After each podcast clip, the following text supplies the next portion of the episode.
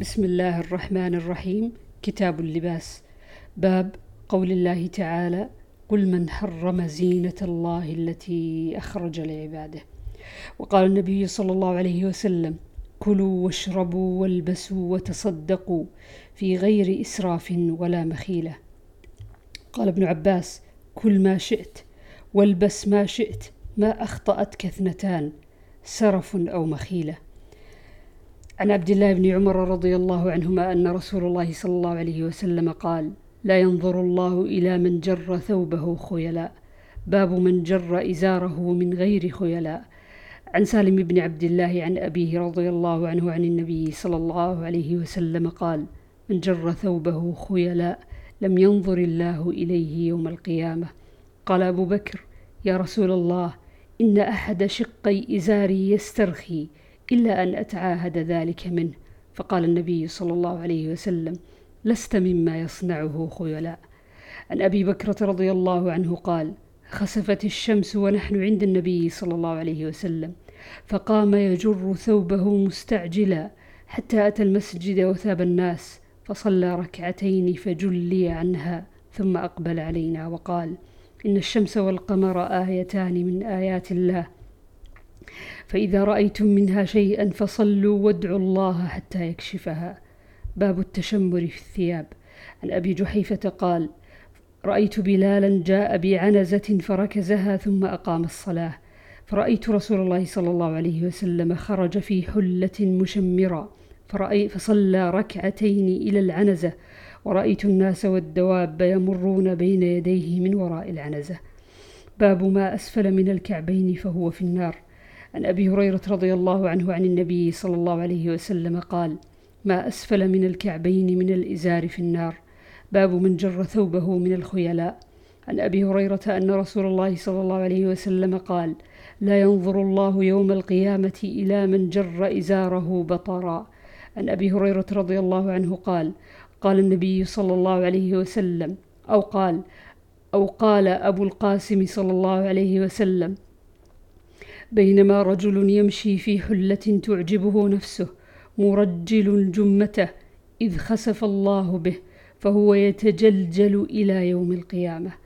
عن سالم بن عبد الله أن أباه حدثه أن رسول الله صلى الله عليه وسلم قال بين رجل بين رجل يجر إزاره خسف الله به فهو يتجلجل في الأرض إلى يوم القيامة. اللهم إنا نعوذ بك. عن شعبة قال لقيت محارب بن دثار على فرس وهو يأتي مكانه الذي يقضي فيه فسألته عن هذا الحديث فحدثني. فقال سمعت عبد الله بن عمر رضي الله عنهما يقول قال رسول الله صلى الله عليه وسلم من جر ثوبه مخيلة لم ينظر الله إليه يوم القيامة. فقلت لمحارب أذكر إزاره؟ قال ما خص إزارا ولا قميصا. عن ابن عمر عن النبي صلى الله عليه وسلم من جر ثوبه خيلاء. باب الإزار المهدب. عن عائشة رضي, رضي الله عنها زوج النبي صلى الله عليه وسلم قالت جاءت امرأة رفاعة القرظي رسول الله صلى الله عليه وسلم وأنا جالسة وعنده أبو بكر فقالت يا رسول الله إني كنت تحت رفاعة فطلقني فبت طلاقي.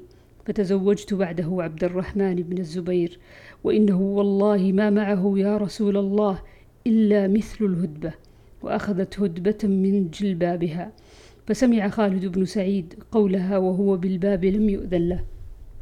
قالت فقال خالد يا أبا بكر ألا تنهى هذه عما تجهر به عند رسول الله صلى الله عليه وسلم؟ فلا والله ما يزيد رسول الله صلى الله عليه وسلم على التبسم. فقال لها رسول الله صلى الله عليه وسلم لعلك تريدين أن ترجعي إلى رفاعة. لا حتى يذوق عسيلتك وتذوقي عسيلته. فصار سنة بعده. باب الأردية. وقال أنس جبذ أعرابي رداء النبي صلى الله عليه وسلم. عن حسين بن علي أن عليا رضي الله عنه قال فدعا النبي صلى الله عليه وسلم بردائه فارتدى به ثم انطلق يمشي واتبعته أنا وزيد بن حارثة حتى جاء البيت الذي فيه حمزة فاستأذن فأذن فأذنوا لهم. باب لبس القميص. وقال الله تعالى حكاية عن يوسف اذهبوا بقميصي هذا فألقوه على وجه أبي يأتي بصيرا. عن ابن عمر رضي الله عنهما أن رجلا قال يا رسول الله ما يلبس المحرم من الثياب؟ فقال النبي صلى الله عليه وسلم لا يلبس المحرم لا يلبس المحرم القميص ولا السراويل ولا البرنس ولا الخفين إلا أن لا يجد النعلين فليلبس ما هو أسفل من الكعبين. عن جابر بن عبد الله رضي الله عنهما قال أتى النبي صلى الله عليه وسلم عبد الله بن أبي بعدما أدخل قبره فأمر به فأخرج ووضع على ركبتيه ونفث عليه من ريقه وألبسه قميصه فالله أعلم. عن عبد الله بن عمر قال لما توفي عبد الله بن أبي جاء ابنه إلى رسول الله صلى الله عليه وسلم فقال يا رسول الله أعطني قميصك أكفنه فيه وصل عليه واستغفر له فأعطاه قميصه وقال له إذا فرغت منه فآذنا فلما فرغ آذنه فجاء ليصلي عليه فجذبه عمر فقال أليس قد نهاك الله أن تصلي على المنافقين؟